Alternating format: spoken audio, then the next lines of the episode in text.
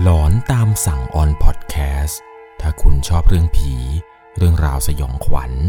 เราคือพวกเดียวกันครับ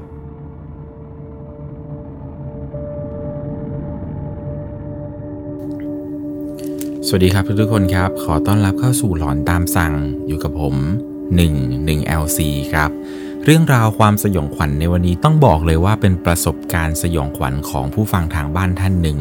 เขานั้นเนี่ยมีอาชีพเป็นพนักงงานไฟแนนซ์หน้าที่หลักๆเนี่ยก็คือการไปยึดรถของลูกค้าที่ไม่ยอมจ่ายค่างวดกับธนาคารนี้แหละครับ โดยหลักๆ แล้วเนี่ยไปแต่ละครั้งเนี่ยก็จะมีการแบบไปเจอลูกค้าที่ไม่ยอมคืนรถบ้าง ไปเจอลูกค้าประเภทแปลกๆเยอะแยะมากมายเลย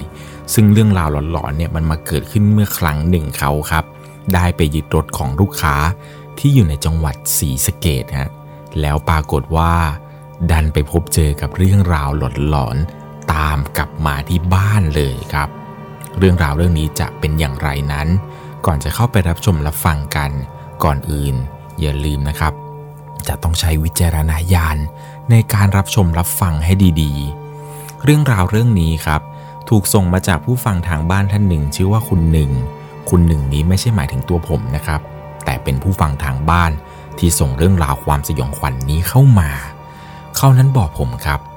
ว่าเรื่องราวเรื่องนี้ครับ ต้องพาย้อนกลับไปเมื่อประมาณ 2 ปีที่แล้ว ในสมัยที่เขานั้น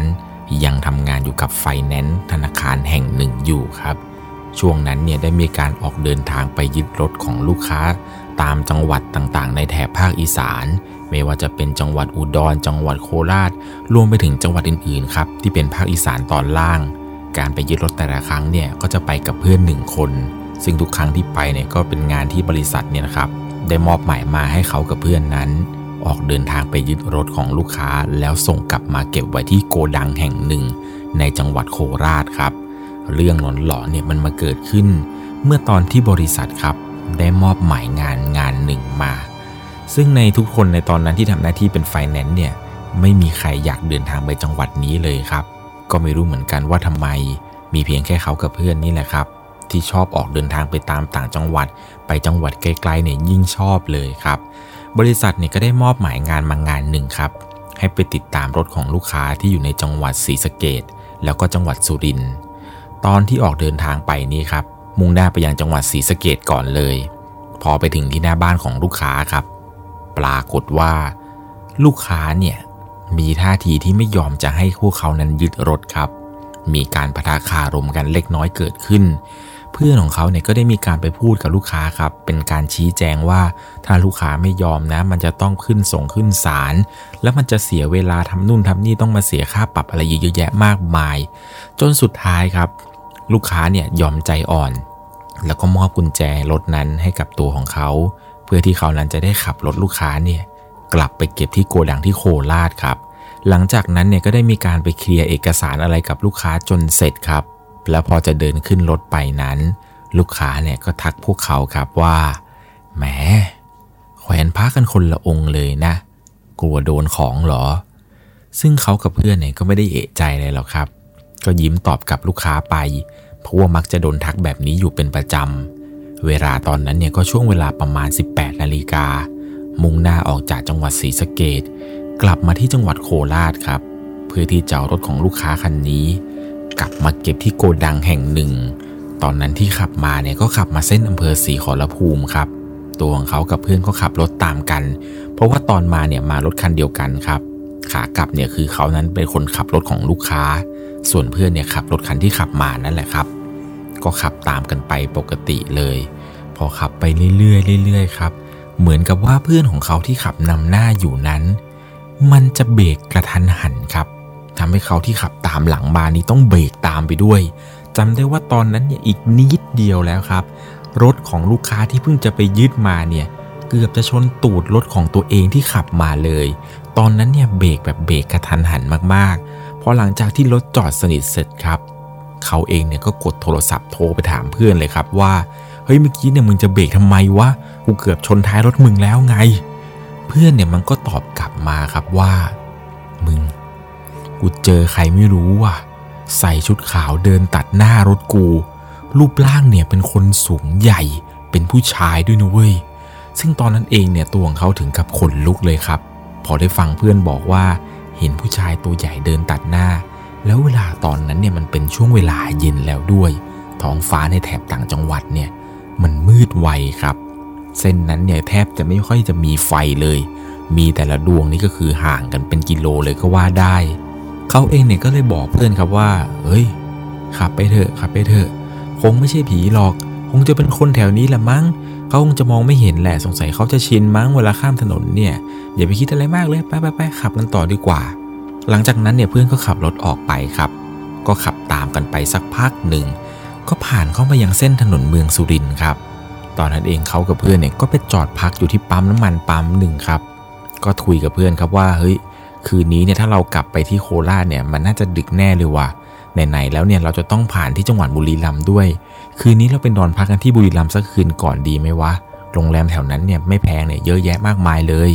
ก็เลยมีการเช็คราคาโรงแรมถูกๆครับผ่านแอปพลิเคชันแอปพลิเคชันหนึ่งปรากฏว่าเพื่อนเนี่ยก็บอกว่าเอ้ยเอาที่นี่เลยที่นี่เนี่ยโอ้โหราคาถูกห้องดีด้วยเอาที่นี่แหละ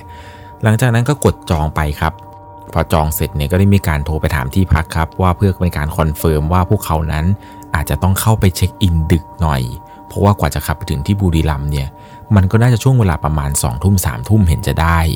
ก็มีการคุยกับที่พักอะไรจนเสร็จเรียบร้อยครับ หลังจากนั้นเนี่ยก็ขึ้นรถแล้วก็ขับรถออกจากเมืองสุรินทร์ไป ตอนนั้นเนี่ยก็ขับมากันเรื่อยๆครับสองคันนี้ก็ขับตามกันมา จนมันมีอยู่จังหวะหนึ่งครับ เพื่อนที่ขับนำหน้าเนี่ยจู่ๆมันก็ช้าลงช้าลง จนตัวของเขาเนี่ยต้องแซงเพื่อนครับแซงรถของเพื่อนเนี่ยแซงขวาออกไป แล้วก็ตัดกลับเข้าเลนเดิม ตอนนี้นี่มีการเปลี่ยนตำแหน่งการขับนิดน้อยนะครับ เพราะว่าคันที่ตัวของเขาขับมาเนี่ยเป็นรถของลูกค้า ได้ขับนำรถของเพื่อนมาแล้วครับ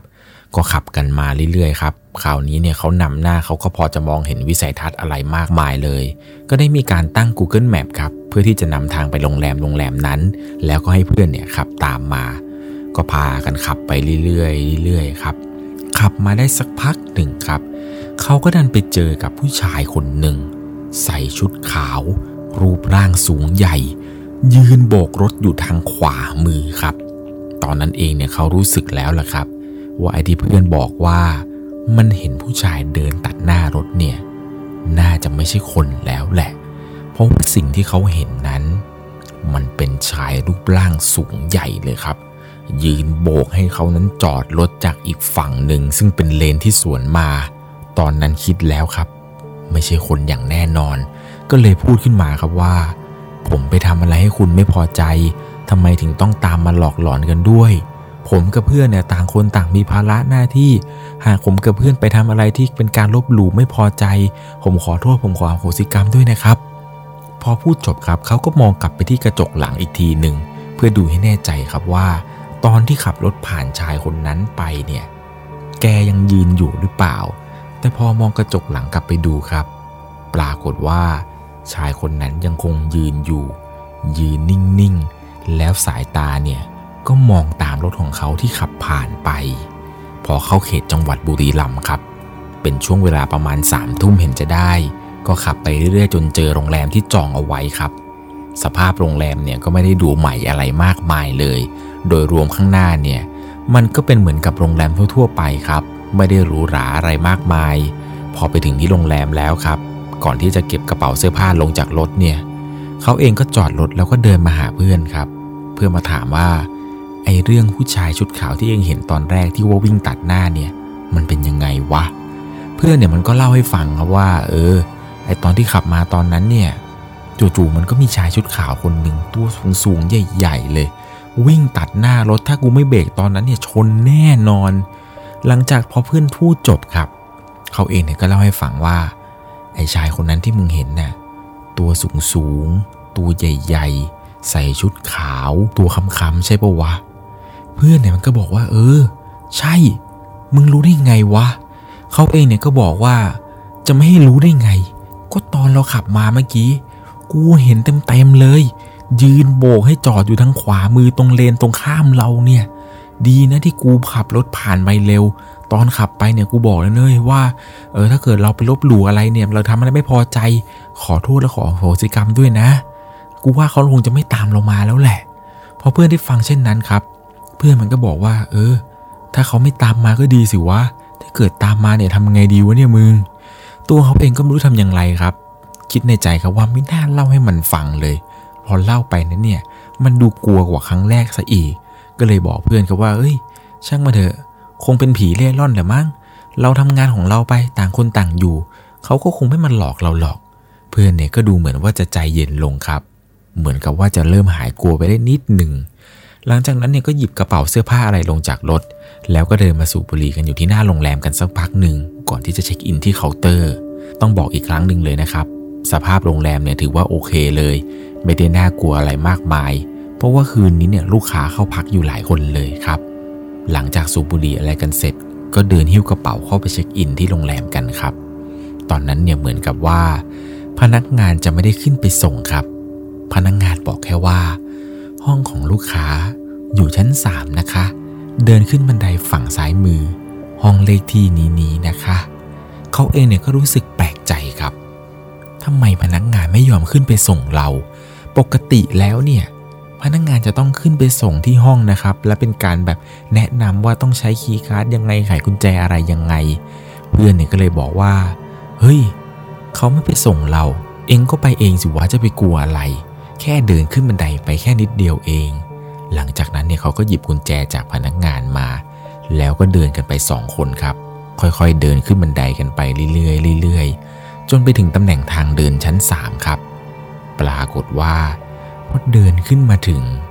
โรงแรมนี้เนี่ยมันเหมือนกับพวกโรงแรมผีสิงเลยครับ ไฟตรงทางเดินเนี่ยมันติดติดดับดับเป็นจังหวะแบบปุ๊บปับปุ๊บปับ เรียกได้ว่าเป็นจังหวะหนังผีเลยทีเดียว โชคดีมากที่มากันสองคน ตอนนั้นเองเนี่ยก็เดินไปครับ ไปไขประตู เปิดห้องไปเท่านั้นแหละครับ สภาพห้องเนี่ยไม่ต่างจากโรงแรมผีสิงจริง ๆ เลยฮะ มีแอร์ตัวหนึ่งเก่าๆ ทีวีเนี่ยก็เก่าแบบเก่ามากๆ เตียงที่นอนเนี่ยเป็นเตียงคู่ครับ ก็ไม่ได้ติดใจอะไรกันหรอก ด้วยความที่ว่าเป็นผู้ชายทั้งคู่ นอนง่ายๆครับ อะไรอะไรก็ได้นอนได้หมด หลังจากนั้นเนี่ยก็มีการไปอาบน้ำอาบท่าอะไรกันจนเสร็จเรียบร้อย ก่อนที่จะเข้านอนครับ เขาเองเนี่ยก็ไม่ลืมที่จะสวดมนต์ไหว้พระ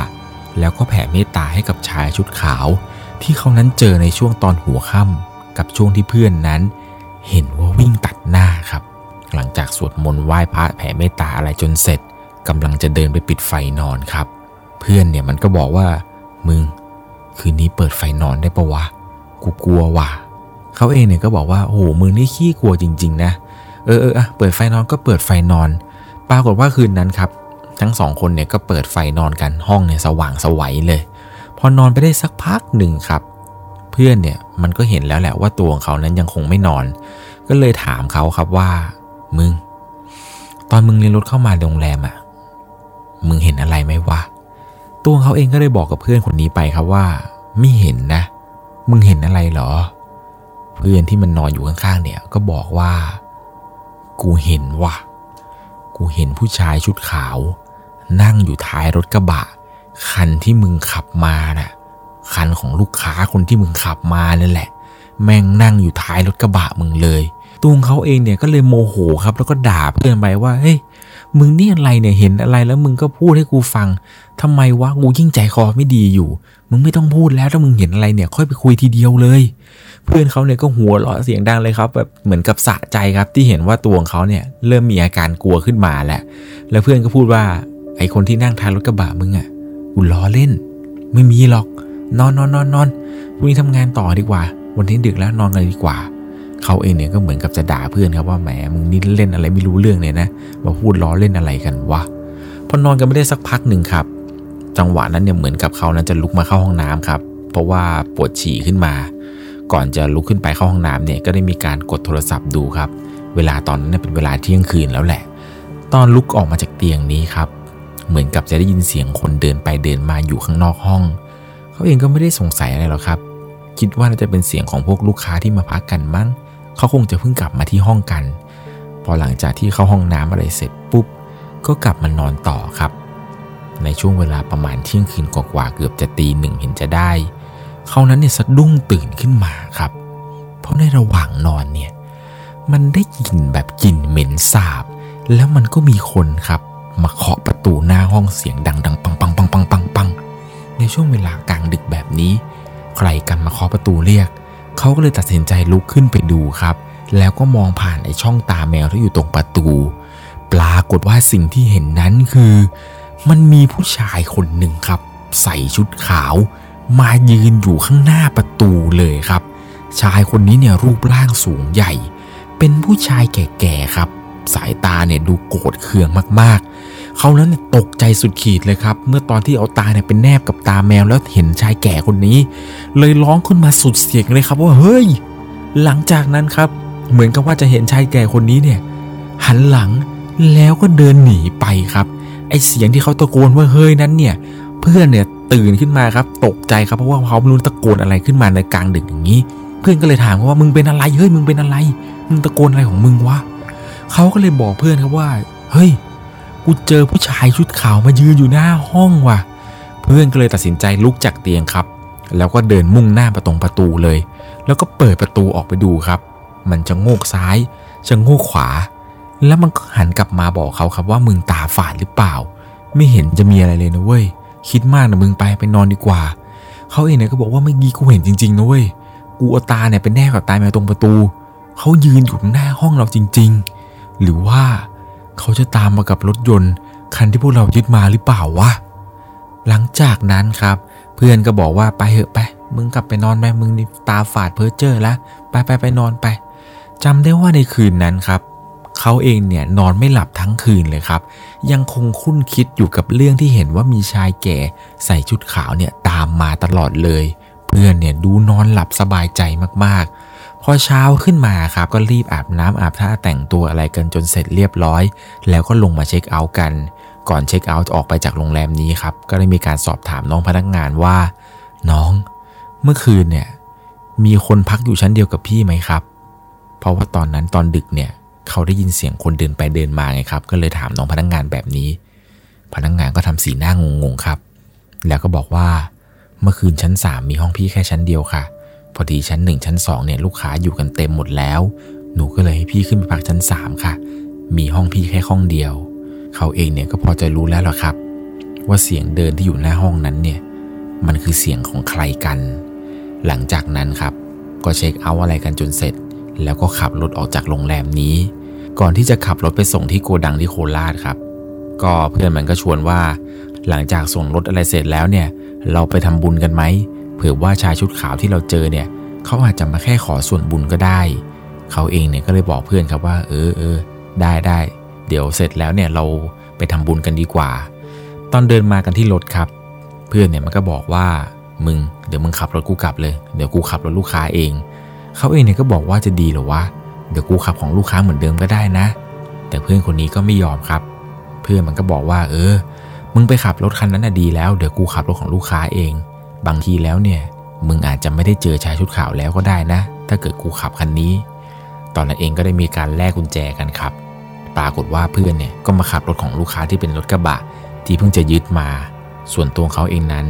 มาขับรถคันที่เพื่อนนั้นขับมาครับ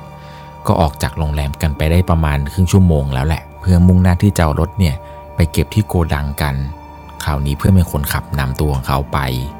พอในจังหวะไปผ่านเส้นทางเส้นทางหนึ่งครับ เส้นทางนี้เนี่ยเป็นเส้นทางที่มันก็เป็นเส้นทางตรงทั่วไปนะครับ เป็นทางตรงที่วิ่งยาวๆ แต่มันมีเรื่องแปลกๆเกิดขึ้นครับ เพราะในระหว่างที่กำลังขับตามกันมานี้ จู่ๆเขาก็สังเกตเห็นได้ครับว่า รถคันที่เพื่อนขับมานี้ครับ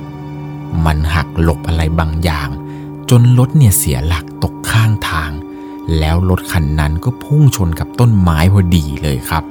ตอนนั้นเองเนี่ยเป็นอุบัติเหตุที่ค่อนข้างใหญ่ เพราะว่ารถของเพื่อนนี้ครับข้างหน้าเนี่ยยุบเข้ามา แต่เพื่อนนั้นเนี่ยยังเหมือนกับจะพอมีสติได้อยู่ อาการของมันเจ็บสาหัสมากครับตอนนั้นเองเนี่ยรถมูลนิธิอะไรต่างๆเนี่ยก็พากันมาเลยครับ เพื่อที่จะมาดึงรถคันที่เพื่อนเขานั้นขับตกข้างทางครับ พอหลังจากดึงรถขึ้นมาได้แล้วเนี่ยก็ได้มีการใช้เครื่องมือตัดทางในการง้างประตู เพื่อที่จะเอาร่างของเพื่อนเขาออกมาจากรถครับ ตอนออกมาเนี่ยเขาเนี่ยรีบวิ่งไปหาเพื่อนทันทีครับ แล้วบอกว่ามึงใจเย็นๆนะเว้ยทำใจดีๆทำใจดีๆ เพื่อนเนี่ยมันก็ยังบอกว่าไหวเว้ยไหวกูไหวกูไหว แค่นี้เองสบายมากแแต่ขาของมันเนี่ยเหมือนกับกระดูกจะหัก แล้วก็เหมือนกับว่า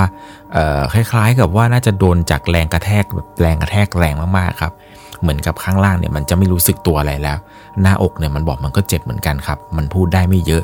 หัวเนี่ยแตกครับ มีเลือดเนี่ยไหลอาบเต็มเลย แต่มันยังพอพูดได้อยู่ ตอนเองก็ได้มีการขับรถตามเพื่อนไปที่โรงพยาบาลที่อยู่ใกล้ที่สุดครับ ผมขออนุญาตที่จะไม่เอ่ยชื่อโรงพยาบาลนะฮะ ขับไปถึงที่โรงพยาบาลครับ ก็เห็นสภาพเพื่อนแล้วครับ ตอนนั้นเนี่ยคือแบบโห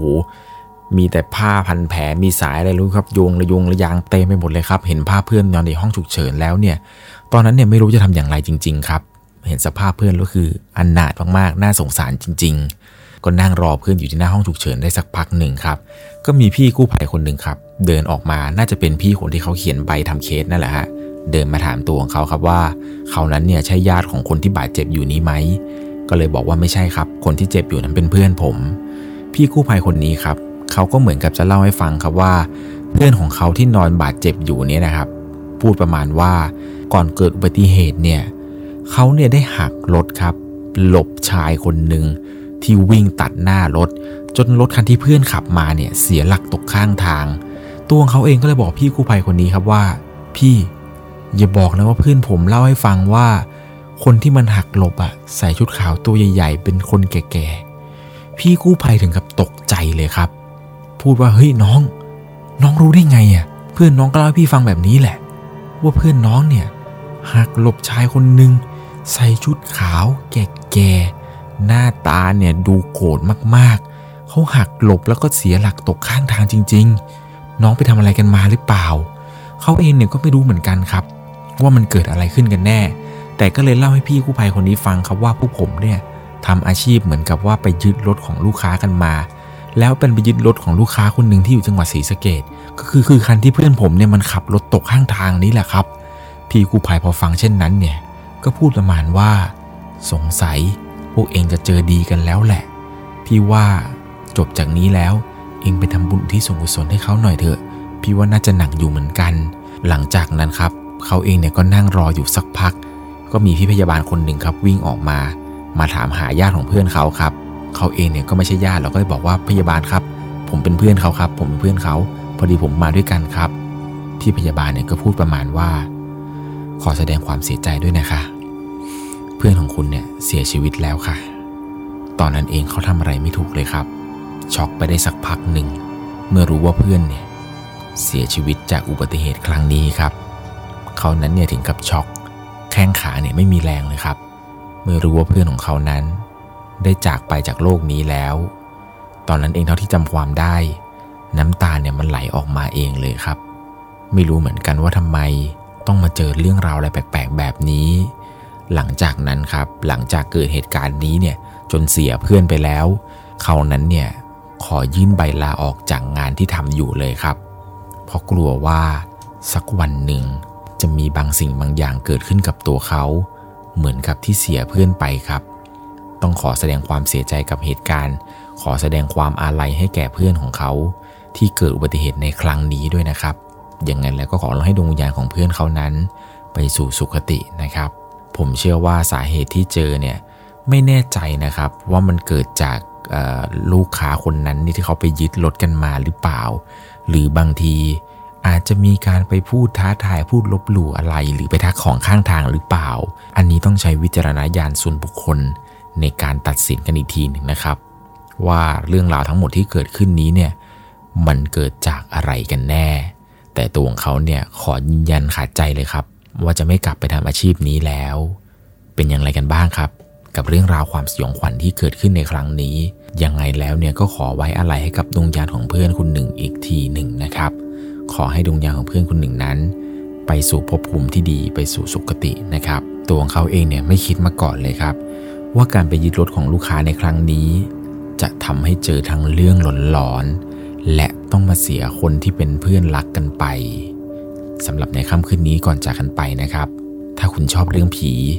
เรื่องราวสยองขวัญ เราคือพวกเดียวกันครับ ราตรีสวัสดิ์สวัสดีครับ สามารถรับชมเรื่องราวหลอนๆเพิ่มเติม ได้ที่ YouTube Channel 1 LC ยังมีเรื่องราวหลอนๆที่เกิดขึ้นในบ้านเรา รอให้คุณแนนได้รับชมอยู่นะครับ